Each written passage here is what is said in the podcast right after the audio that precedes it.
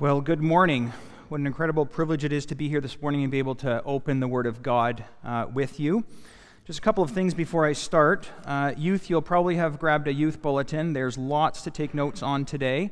And uh, you'll notice you'll really have to earn your prize today because of all the things that um, I'm asking for. But you will notice that there's an extra face on the back uh, this morning. So uh, Duncan or Mr. Taylor is there now, and he will be able to um, help you kind of debrief the message and see what you got out of it and dialogue with you about it. So I encourage you, young people, to do that. Um, on a more personal note, uh, many of you know that Carolyn and the kids have been away for three weeks now, and I just wanted to say thank you. I have been the recipient of incredible biblical hospitality.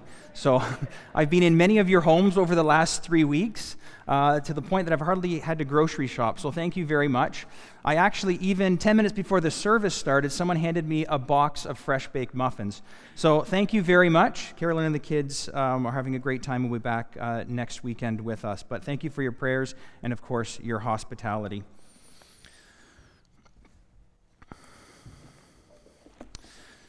So, this morning and often as I look around at creation, I often find myself, as you probably do too, in awe at the complexity of God's design.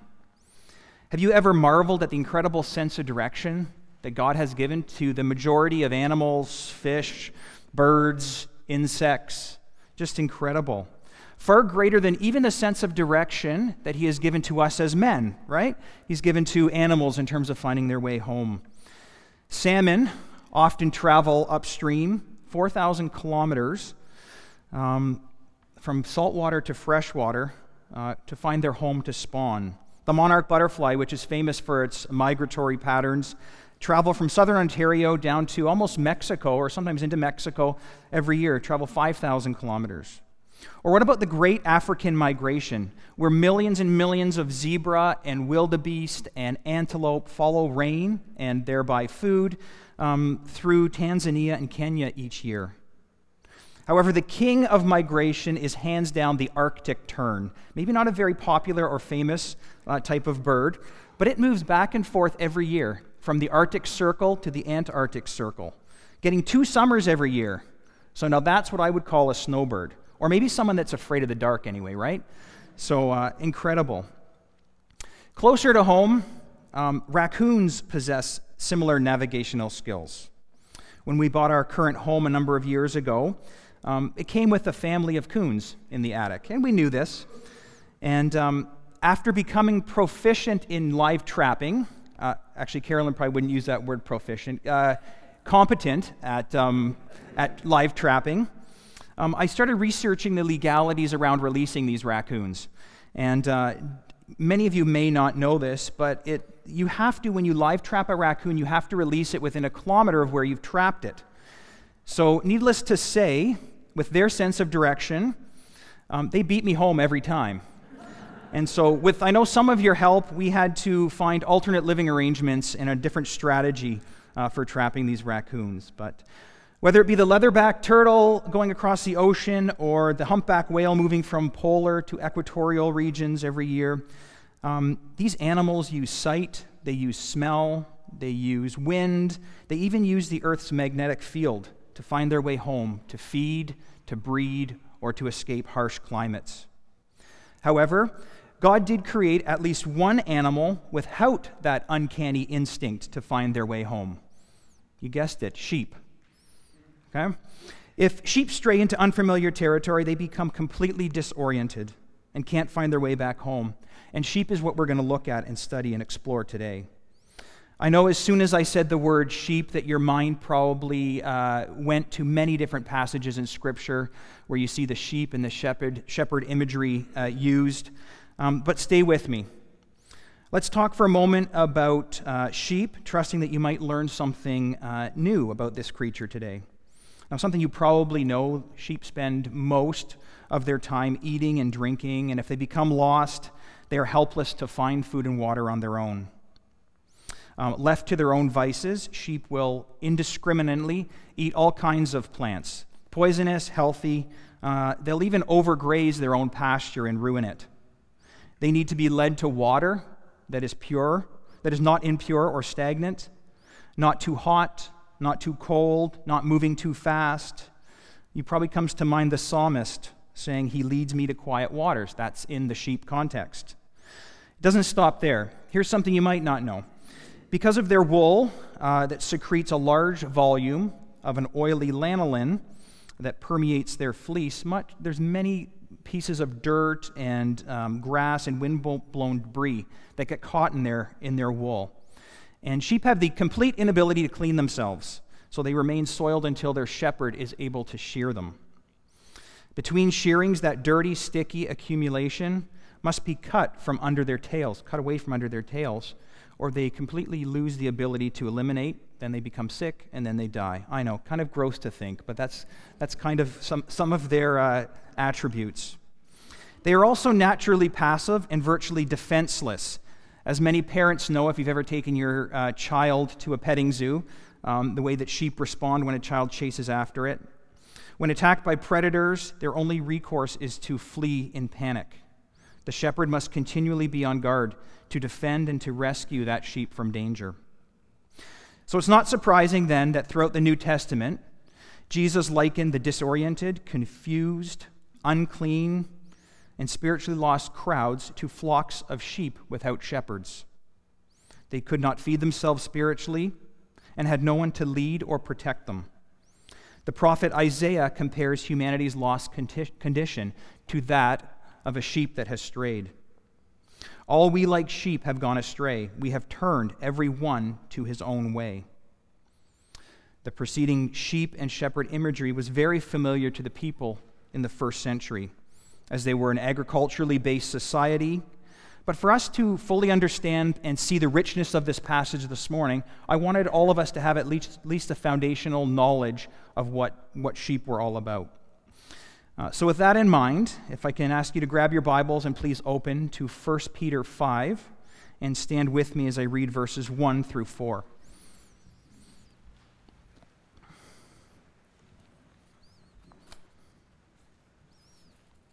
So, this is a passage that uh, Jay touched on this morning and is very appropriate as we commissioned uh, Duncan to the plurality of elders here at South Shore.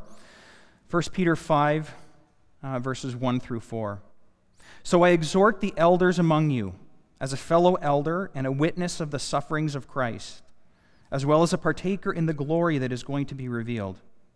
Shepherd the flock of God that is among you, exercising oversight, not under compulsion, but willingly, as God would have you not for shameful gain, but eagerly, not domineering over those in your charge, but being examples to the flock.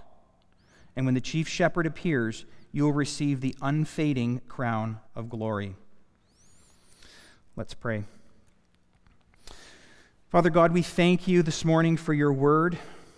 And Lord, as we uh, dig this morning into this seemingly simple and straightforward text, Father, we pray that it will have a profound impact on us and our lives.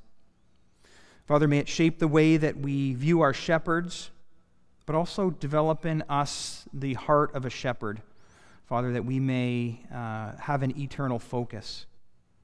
Father, give us a passion for the lost, but also a desire to pour into those believers that you have intentionally placed in our lives. Father, I pray this morning that my words will fall away so that your message will be abundantly clear to us this morning, I pray. Amen.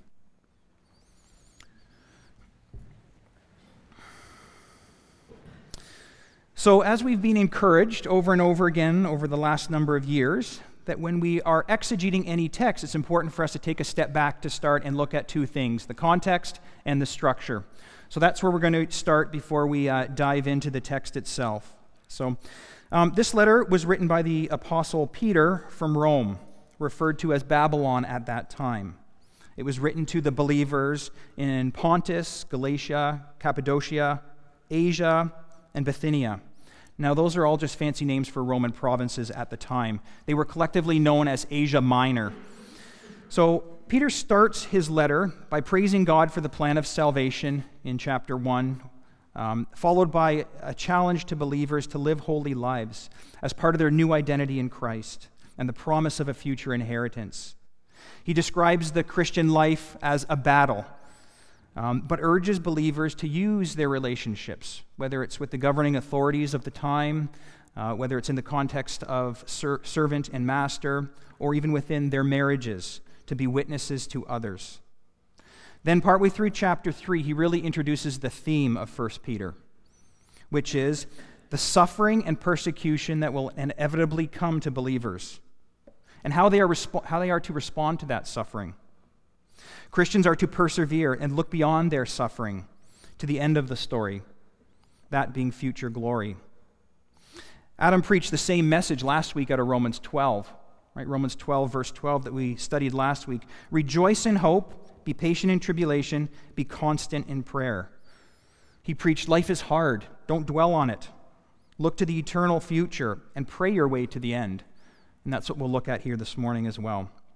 That's where we were at at the end of chapter 4 in 1 Peter, having discussed the behavior of the believers in Asia Minor within their cultural conflict and within uh, the, the suffering they were enduring, Paul now turns to intra church matters um, before essentially ending the letter with another paragraph on suffering. So, at first glance, these four verses to start 1 Peter 5 seem a little bit awkward. They're kind of sandwiched in between two paragraphs dealing with suffering. However, this is not an accidental addition. This is a logical explanation of the intra church solidarity, solidarity that's needed at a time of heavy persecution. Pressure on a social group can act to disintegrate the social group without strong leadership in place. So it's that leadership that we're going to look at this morning. The passage in 1 Peter 5 starts with a so, the particle so, and is similar to the particle therefore. I know in a lot of translations they actually use um, the first word is therefore. Um, it helps us transition from chapter 4 to chapter 5. So, in light of the suffering and persecution first century believers are experiencing, here is the call to leaders. Here is how leaders are to respond. Peter is exhorting the leaders. The Greek term exhort means to call alongside, or in a more general sense, to encourage or compel someone in a certain direction. It's exactly what Peter is doing here. He is exhorting the leaders um, of the local church. So, with that context um, established, let's dive into the structure. So, if you look at uh, chapter 5, verse 1, the structure can be divided into a number of different parts. I've divided it up into three. Okay? The first one being who's the recipient? Who is this part of the letter written to? Who is addressed? Who is it dealing with? The second part is who's the source? Right? Who's written this? Who's this who's this coming from? Who's this message? um, from or who are the sources. And the majority of this text that we'll look at is the command. Okay, what is the command? Okay, uh, who is the command to? Um, how is the command uh, fulfilled? And, and why? Um, so that's kind of how we'll look at it. The intended recipient is, is covered in verse uh, 1a, and then the source is looked at in the end of the first verse. And then we move into uh, verse 2, which looks at what, um, and then uh, also who and how we are to shepherd, and then why. So I know some of you that may have a type A personality may be asking, well, where is where and when, right? We have the other questions, so we're missing those two things. Well, if you look back at uh, 1 Peter uh, 1, verse 1, uh, those answers are there. The, the where is Asia Minor that we've talked about, and the when is in the first century, as this is written by, uh, by Peter. Uh, so let's dive in and look at the intended recipients. Who was this written for? Who was this directed to? This is not rocket science if we look at uh, the first verse. So I exhort the elders among you. Obviously, the, uh, the uh, recipients here in this passage are the elders. So before we um, talk a little bit more about what the text and what the command is and where the source is, let's talk a little bit about elders. I just want to take a minute because there's a lot in this little um, phrase, so I exhort the elders among you. Now, a little disclaimer before, you, we, before we start. Uh, studying this passage has been incredibly humbling for me and a continued reminder of just the huge privilege and honor it is to imperfectly serve you in this way here at South Shore. So, as we look at God's design and benchmark for elders, don't miss the measure of grace that He has extended to your shepherds here at South Shore. The first and most obvious point here is that God affirms that the spiritual leadership and responsibility falls to the elders. This is unmistakable and consistent throughout the New Testament passages that deal with the local church. It's mentioned in Acts 11, it's mentioned in 1 Timothy 5, and then explicitly again in Titus when Paul says to Titus, This is why I left you in Crete, so that you might put what remained into order and appoint elders in every town as I directed you. Elders in every town, in every church. Secondly, the qualifications for such men are clearly laid out in Scripture as well, as Jay uh, talked about this morning 1 Timothy 3 and Titus 1. Um, but we have commissioned Duncan this morning, so I know you're very familiar with those passages over the last couple of months. Thirdly, the function of elders. The New Testament tends to use three different words interchangeably to describe this group of men elder, overseer, and shepherd. Elder, emphasizing the man's spiritual maturity necessary for such ministry. Overseer, stating the responsibility of guardianship. And shepherd, which we'll look at a little later, the priority of feeding or teaching the Word of God. The final thing I want you to notice here is the significance of Peter using the plural form of the word elder. In reference to ministry, this ministry, the term always appears in the plural in the New Testament, affirming that the office was designed for a plurality of men. Now, there are a few exceptions. When men or apostles or elders refer to themselves in Scripture, such as John did and, and Peter does here as a fellow elder, um, the singular form is used. And when they launch an accusation against an elder, the singular form is used. But otherwise, the elders, that term is always used as a plural term in Scripture. Not only does plurality provide more ministry care, but it also provides some important safeguards for the elders. Firstly, protecting the church against error. Paul to the church in Corinth let two or three prophets speak, and let others weigh what is said. There's accountability here. Nobody is speaking independently. Secondly, a plurality of elders preserves the church against imbalance or dominance of one leader, overemphasizing one doctrine or one practice, and thirdly, the plurality of elders avoids uh, discontinuity in the church. Hypothetically, if one man among the plurality of elders is sent from the church to take up a teaching assignment in Dubai, right, that man will be, can be replaced with minimal disruption to the church because there's a plurality of elders. It's not one man leading. The benefits of protection, balance, continuity that a plurality of elders brings is essential to every local church. So now that we've looked uh, and established the recipients, that being elders of this command, let's investigate the source. Verse 1 continues As a fellow elder and a witness of the sufferings of Christ, as well as a partaker in the glory that is going to be revealed. The source of this exhortation is Peter, a well respected apostle of Jesus who humbly identified himself with them, referring to himself as a fellow elder. Rather than take advantage of his respected position as an apostle and elevate himself, he was able to emphasize, empathize with the task and understood what the other elders were experiencing and facing with first century believers. Peter puts nothing upon them that he is not willing to do himself. Peter is also a witness of the sufferings of Christ, being with Christ in the garden, accompanying him to the palace of the high priest, and very likely being a spectator of Christ's suffering on the cross. The fact that he had seen the suffering and risen Christ affirmed the reality of his apostolic identity and gave him authority. Moving on, the term witness is now used.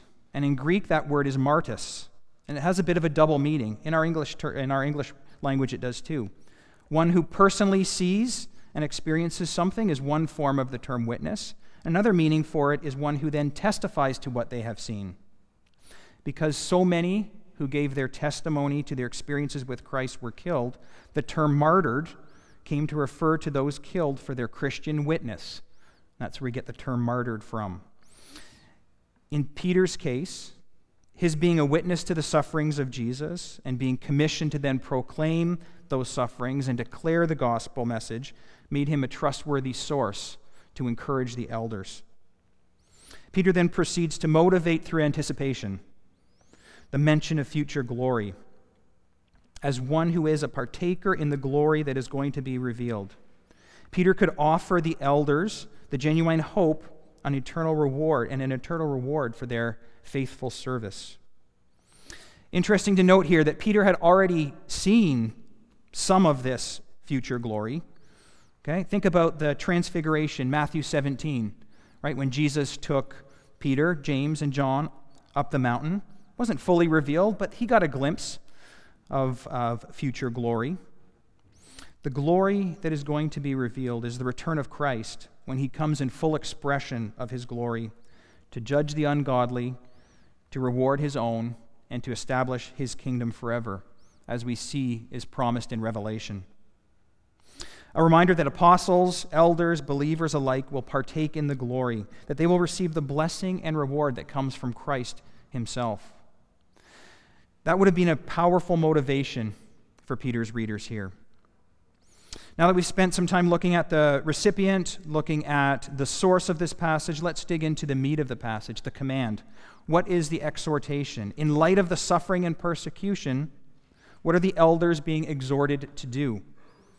And it's relatively simple, as the text reads I exhort the elders among you, as a fellow elder and a witness of the sufferings of Christ, as well as a partaker in the glory that is going to be revealed. Shepherd the flock of God that is among you. The command is clear to shepherd, that is, to protect, to care for, and to feed the flock. So we started this morning looking at sheep. They are easily lost, they eat and they drink indiscriminately, they quickly become dirty, they're virtually defenseless and vulnerable, and sometimes even a little naive. As a result, the demand for faithful shepherding is compelling here.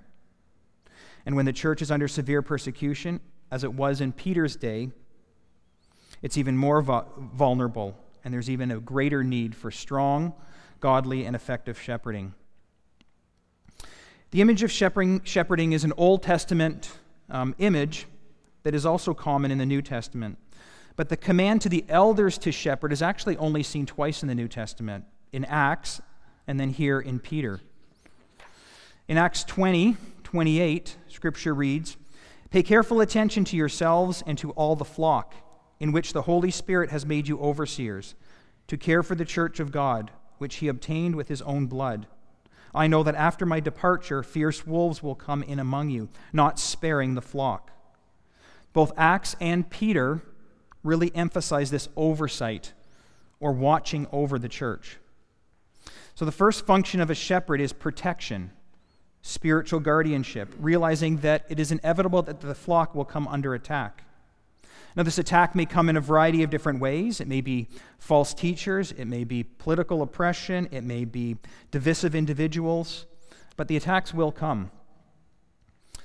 Secondly, this passage implores elders to care for the church of God, which includes all the positive elements of spiritual leadership and discipleship toward greater maturity in Christ likeness.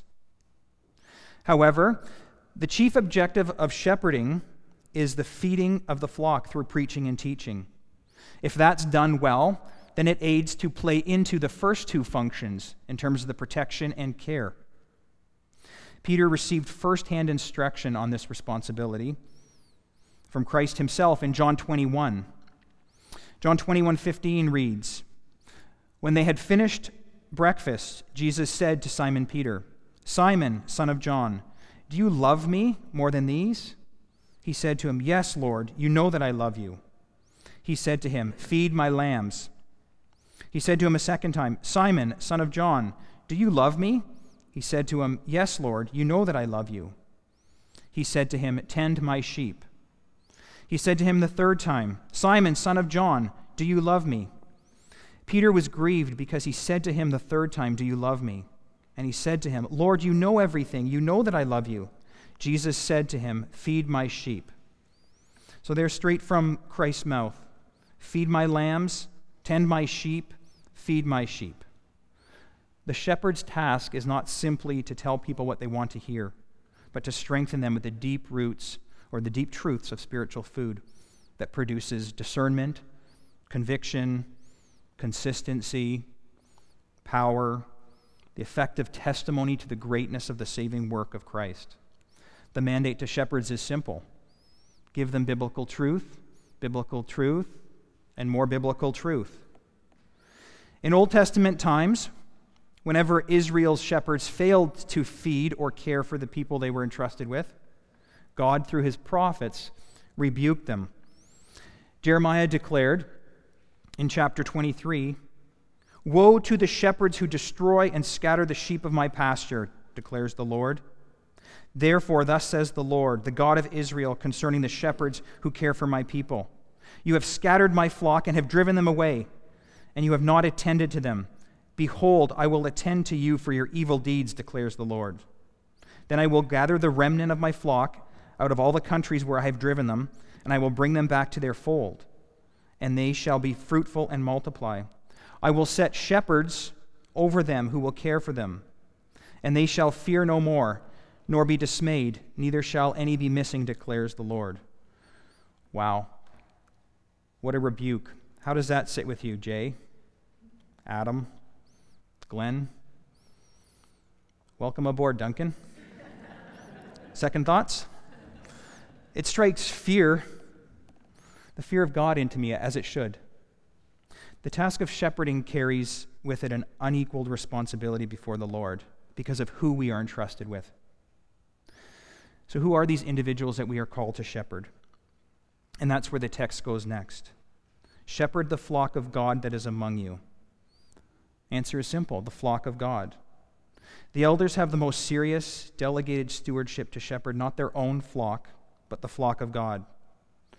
Christ came to earth to redeem his church. And after he ascended, he sent his Holy Spirit to empower his church with certain spiritual gifts, but also with men to shepherd his people. The fact that Christ purchased the flock with his own blood speaks to the value that he places on his church. And then what trust that he's placed it in the hands of imperfect men. What shepherd could have care of any part of God's flock and treat it carelessly? As elders, we must constantly be reminding ourselves that we have no proprietary rights over the flock. You are God's people, his flock. As an aside here, before we get into exactly how this shepherding is to be done, I want us to step back and I want to see how you are hearing this message. My fear is that as you read this text and as you listen to these words, an exhortation to elders from Peter, my fear is that you may tune me out and say, well, this doesn't apply to me. I'm not an elder, or maybe for whatever reason, at this point I simply uh, don't feel qualified to be an elder, or maybe you don't aspire to be an elder, as Jay touched on. So this message that you're preaching doesn't really apply to me this morning, but continue on preaching to yourself, Blair. This is great. I'll listen in. Maybe that's your perspective this morning. Or maybe you're completely tuned in, and with every word you're evaluating us as shepherds here at South Shore. The notes that you're taking right now look more like a feedback form or a list of things or ways that we've let you down. We know we are shepherding imperfectly. And as I look around on Sundays, I often say to myself, Oh, I meant to send that note of encouragement after I prayed for that brother or sister this week. Or, oh, I really wanted to take that guy out after I talked to his mom about the parenting challenges she was having with him this week. Or I really wanted to take this gentleman out for coffee who called and really wanted to talk. Okay? Or I forgot to bring that resource for so and so that I had promised. We know we are doing this imperfectly. I'm quite aware of my shortcomings, as I assume Jay and Adam and Glenn and Duncan are as well. We'll continue to ask for grace from each of you as we inevitably continue to make mistakes as we shepherd. So, then, how are we to read and apply the text this morning? Sure, there are a few of you that are elders, but I would guess that each of you have people that God has placed in your life to protect, to care for, and to teach. As men, you have been called to shepherd your families.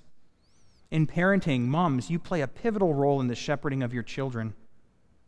Older women, women, having been equipped by the elders, you have been called to care and teach the younger women here. Be it a neighbor, a coworker, a teammate, or a sibling. There are people in your lives that need to be discipled in their faith. Take these biblical principles that you will look at this morning and apply them to those relationships. Realizing and acknowledging that those people that you are called to care for, to protect, and to feed were created in God's image. So I urge you this morning, for the rest of this morning, to listen to it through that lens. So let's get back to the text on how do we shepherd. Starts in verse 2 Shepherd the flock of God that is among you, exercising, exercising oversight, not under compulsion, but willingly, as God would have you, not for shameful gain, but eagerly not domineering over those in your charge, but being examples to the flock. We've talked about the term elder being interchangeable with the overseer and shepherd terms as well. And here we read, Shepherd the flock of God that is among you, exercising, exercising oversight. We really don't have any new information other than that shepherds much, must watch over their sheep to assess the condition so as to lead and guard and feed them. Peter then moves on to three contrasting statements, kind of these not but statements, involved in providing biblical spiritual oversight. Not under compulsion, but willingly, not for shameful gain, but eagerly, and not domineering over those in your charge, but being examples to the flock. Three perils to avoid serving under compulsion, for shameful gain, and by domineering. And three attributes to embrace serving willingly and eagerly, and by being examples to the flock. This is in no way an exhaustive list for shepherding, but does identify for us some cautions inherent with the shepherding task. So, how are elders to shepherd? The first instruction is willingly, not under compulsion, but willingly, as God would have you. The first danger Peter mentions is shepherding under compulsion rather than as a willing servant ministering voluntarily. Now, I know what you're thinking, and it's true. The elders uh, did not volunteer or select themselves, but they were selected by God through others. Yet they are not to think of their ministry that they serve in as something that is forced upon them. Even if they had wanted that role in the first century, um, the stress of shepherding and added danger which it put both them and their families to um, could well make the ministry an unwanted burden. Peter wants elders to serve with joy and not with groaning. The joy is not in the position, but knowing that you are being used by God. In Judaism, the, a volunteer is a person that places themselves uh, at God's disposal, be it in a military sense or in some type of other type of sacrifice. That was the context of the term volunteer. Think about things that you may do out of compulsion extended family reunions, children's piano recitals. Sorry, Twyla. Uh, anything related to Valentine's Day. Now, that's my list. Okay? I'm sure you have a list as well, and I can share my list today because my family is not here. Um, so take a minute, go ahead, and share things that you do out of compulsion with the person next to you. No, don't do that. That's not healthy. No. But do ask yourself this question how is your attitude while doing these things? Where's your heart at? That's what Peter is getting at here. The shepherd must be heart motivated rather than forced to be faithful. He must be passionate about his privileged duty to serve Christ, not indifferent. When the heart is fully Christ's and driven by a love for him, there is no need for external motivational pressure. The second um, attribute is exercising oversight not for shameful gain, but eagerly. The next danger for shepherds to avoid is the temptation to be motivated by money or material benefits. Now, elders were compensated for their services, as we see in 1 Corinthians and 1 Timothy. It is biblical. Those with a greater commitment and excellence in teaching the word and feeding the flock um, should receive greater acknowledgement and remuneration. However, the basic biblical qualification for an elder makes it clear that he is characterized as a selfless servant committed to sacrifice and not preoccupied by money or materialism. Paul manifests the right attitude in Acts 20. Listen to this passage out of Acts. I coveted no one I covered no one's coveted no one's silver or gold or apparel. You yourselves know that these hands ministered to my necessities and to those who were with me. In all things, I have shown you that by working hard in this way, we must help the weak and remember the words of the Lord Jesus, how he himself said, It is more blessed to give than to receive. This verse also came to mind For godliness with contentment is great gain. However, shameful gain, as seen in the text, goes well beyond just seeking wealth and materialism. It speaks to this sordid acquisition of it. True shepherds will never use their ministry position to steal money or acquire it dishonestly, as false shepherds or heretics who masquerade as God's servants um, do to make themselves rich. True shepherds eagerly rejoice at the privilege to serve, even at personal cost, with no need for personal wealth to motivate them. He should serve with eagerness because of his high calling, not because of any type of material reward. Finally, those called to shepherd can be impaired by the desire to sinfully dominate others. Shepherds are to exercise oversight, not domineering over those uh, in your charge, but being examples to the flock. Domineering indicates intensely lording something over a person or a circumstance. Any kind of autocratic, oppressive, intimidating leadership typically characterizes the leadership style or methodology of an unregenerate man, a perversion of the office of elder. Matthew 20 speaks to this kind of leadership. But Jesus called them to him and said, You know that the rulers of the Gentiles lord it over them, and their great ones exercise authority over them. It shall not be so among you. But whoever would be great among you must be your servant, and whoever would be first among you must be your slave. Even the Son of Man came not to be served, but to serve, and to give his life as a ransom for many. Shepherds need to serve, not be served, just as Christ did in that way an example to the flock. Shepherds need to intimately be in the li- involved in the lives of their sheep, such that they can establish a godly pattern for others to follow. One of the most important aspects of spiritual leadership and its effectiveness is an exemplary life. Paul even went as far as exhorting his sheep to be imitators of him. I'm a long way from saying that to you this morning, but I can't be expecting or asking something of you that I am not willing and prepared to do myself. So, what is the application of all this shepherding? We've identified the command to the elders in the text shepherd the flock of God. We've parsed out three potential dangers in shepherding and have been exhorted to shepherd willingly, eagerly, and by being examples to the flock. But before we look at verse 4 of the text to answer why we shepherd, I thought we'd reflect for a moment on what shepherding at South Shore looks like. Through Scripture, we have seen that the primary function of a shepherd is to protect the flock, feed the flock, and care for the flock. So let's see how each of these areas are being addressed here at South Shore. As Levi puts up on the screen, um, protecting the flock, we do in a number of ways. Again, this is not an exhaustive list, but our membership process. You may not see this as a function of protecting the flock, but it is. There's an application, an interview, an examination period, and then a presentation of a membership candidate to you um, as the church. Through that membership uh, process, we uh, work to affirm their faith and their salvation.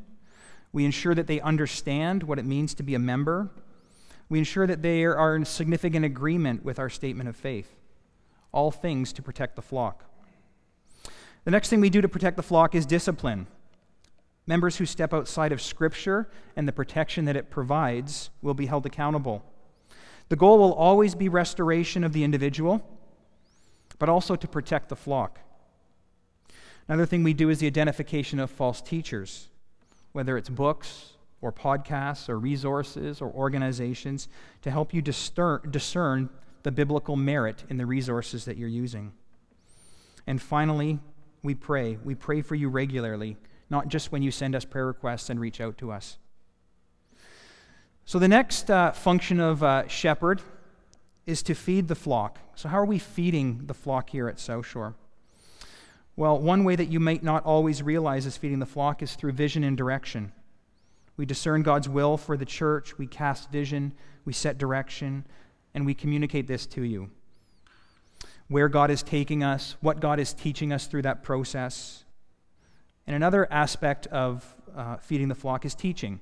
And it's not just from the pulpit on Sundays, whether it's a study throughout the week or whether it's working with you as individuals or families through relational stress, through financial crisis, uh, through health challenges, we see that as an opportunity to sometimes teach directly, but often teach by example. What about discipleship? Equipping you to rightly handle the Word of God, share the gospel, and make disciples in our world. Finally, caring for the flock. A number of things we do here at South Shore to care for the flock. And some of these you might not even be aware of. Um, shepherding groups is one of the things we do, and that might be a new term for you. And we've been doing this informally for about a year and wanted to take this opportunity to let you know we were doing this. Um, each family has been assigned to an elder just to be accountable to know what's going on in your life. Now, you're probably looking at the screen behind and can't read that, and Levi will go to, is this the next one? An easier one to read. And I know you're quickly all looking for your name here. Now, please, as you look for your name and you see your shepherd, lots of grace, right? There's been lots of changes over the last six months. So you're thinking, that elder hasn't even spoke to me in the last two weeks. Okay? Give Duncan lots of grace. It's only been an hour, right? so these are shepherding, shepherding groups to know what's happening in your life. We want this to be organic, but it does have some intentionality behind it. Now, this is more for us than it is for you. We wanted you to be aware, but please don't see this as limiting your access. Anybody can come to any one of us. We just want to make sure that no one is not cared for, no one falls through the cracks. So you may not know this, but at all of our elder meetings, early on in the agenda, we do shepherding reports. And we go through, and we each go through the families that we're responsible for and share with each other things that are going on in your lives. And then we spend a good chunk of time in our meeting praying through those things. Um, just so we're all on the same page, we can all um, provide some insight and some direction and, and, and things like that. So, just so, so you, this is more so you're aware this is happening, um, so that we don't uh, miss the care of any one of your families. Um, second thing we're doing to care for the flock is our care ministry. Now, a significant portion of our shepherding care happens through the aptly named care ministry. Um, so, I would say because of the confident, confidentiality surrounding the care ministry and how and when it functions, um, many of you probably don't know even how it functions or how much it's functioning. Um, but so I wanted to take this opportunity. Uh, the elders have empowered Wayne and Lori Brown to steward this ministry, and they're doing a phenomenal job. And lots is happening, but it's not something you, that all of you may be aware of. You'll be thankful for that confidentiality if you ever need to tap into the care ministry for whatever reason. Um, so I wanted to take this opportunity to call Jay up and Wayne up, and they're just going to do a little bit of an interview to familiarize um, yourself with the care ministry, how it functions uh, at South Shore. Okay.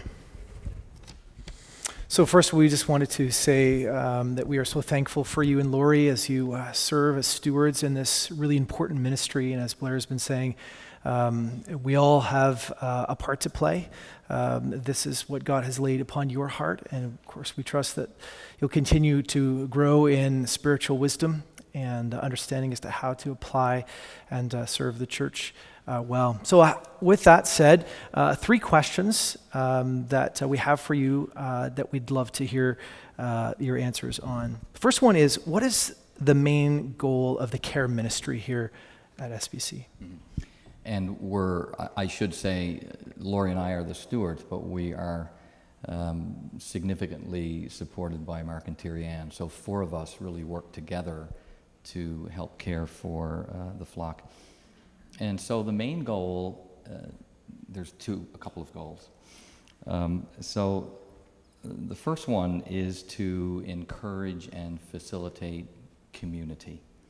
And that happens maybe two ways.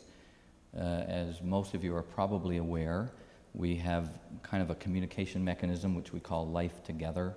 And when we hear of a practical need, then we will broadcast that out to the church family to say, hey, there's someone in our church who has a, a practical need. Mm-hmm. And um, we broadcast that out, and the family gathers together to help that person. So everything from you know, hey, we're doing a significant amount of work on Saturday to raise uh, a barn, to, uh, you know, I have a, a stroller that's broken and wondering if someone in the church has a, stroller that can loan to us. So that sounds familiar, actually, because we got an email about that. That's right.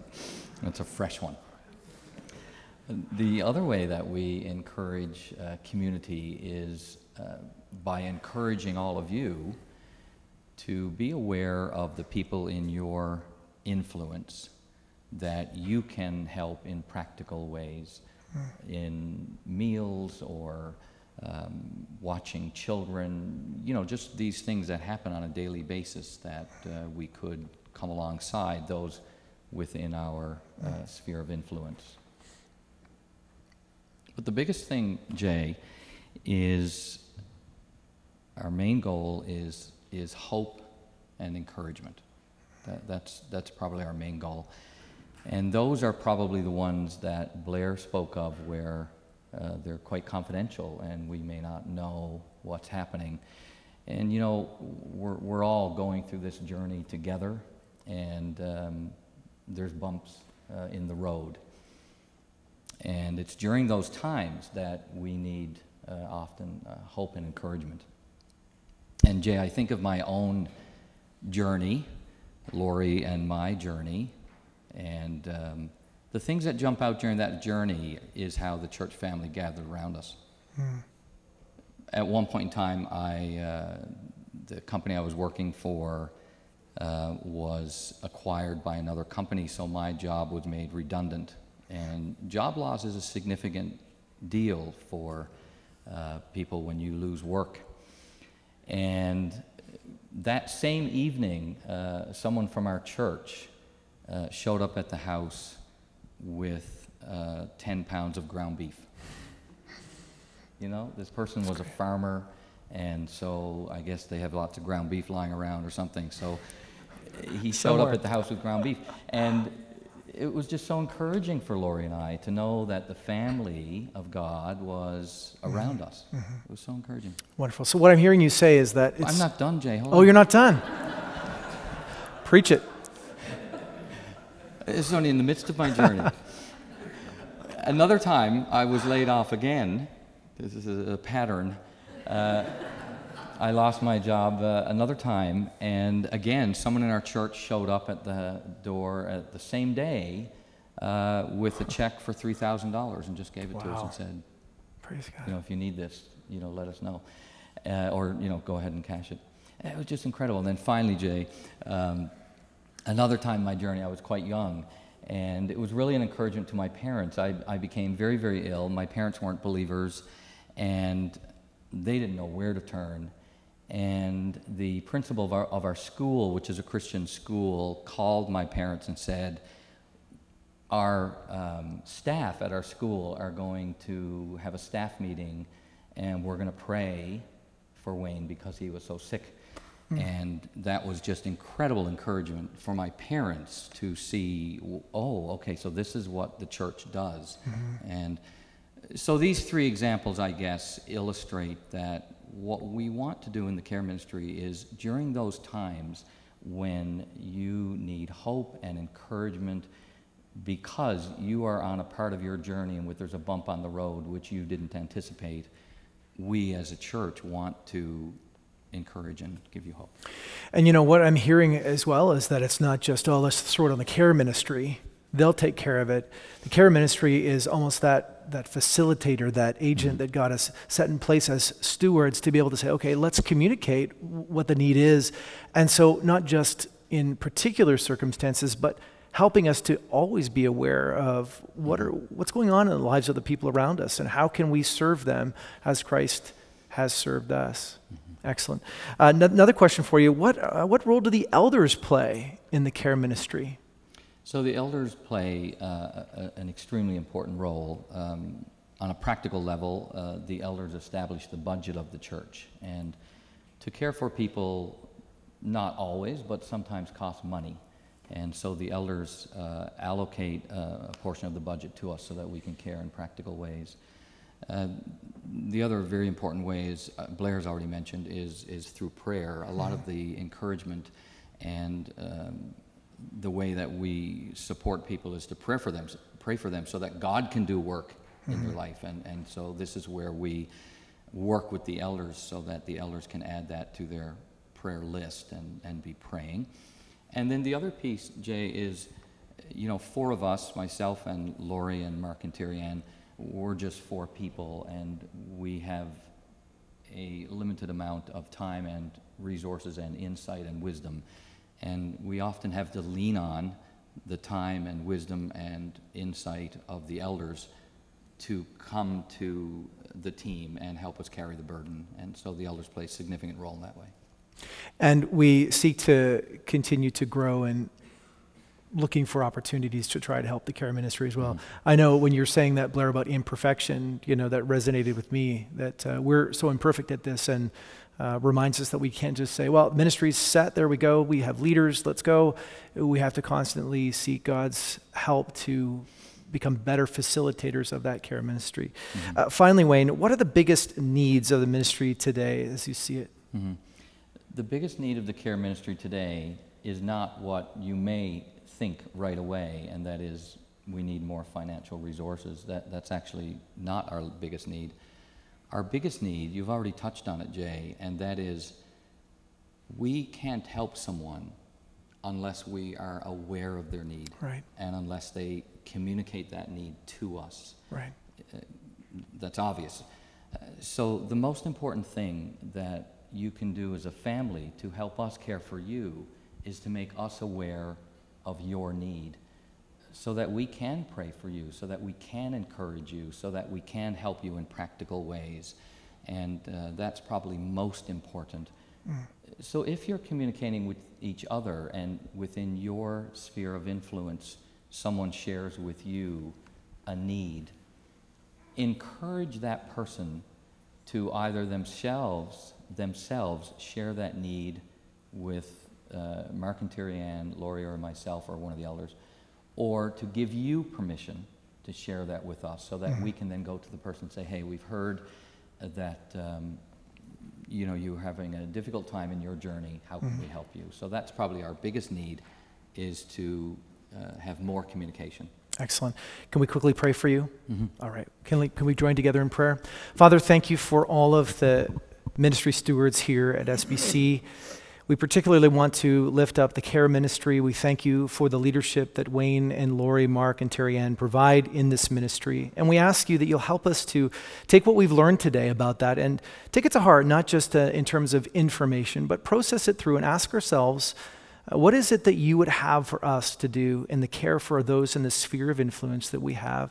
Father, it's very difficult to know everyone but Father, we have those people that are close to us, those people that are around us, those that we are aware of. And we would ask you that you would give us a heart energized by love to look out for each other in these particular ways.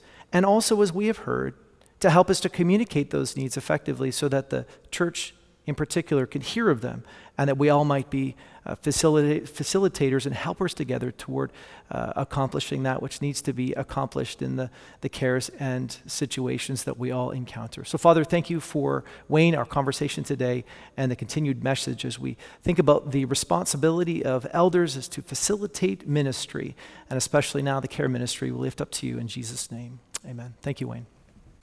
So, as we move toward the end, we're going to look at verse 4. Why? Why do we as shepherds shepherd, do what we do?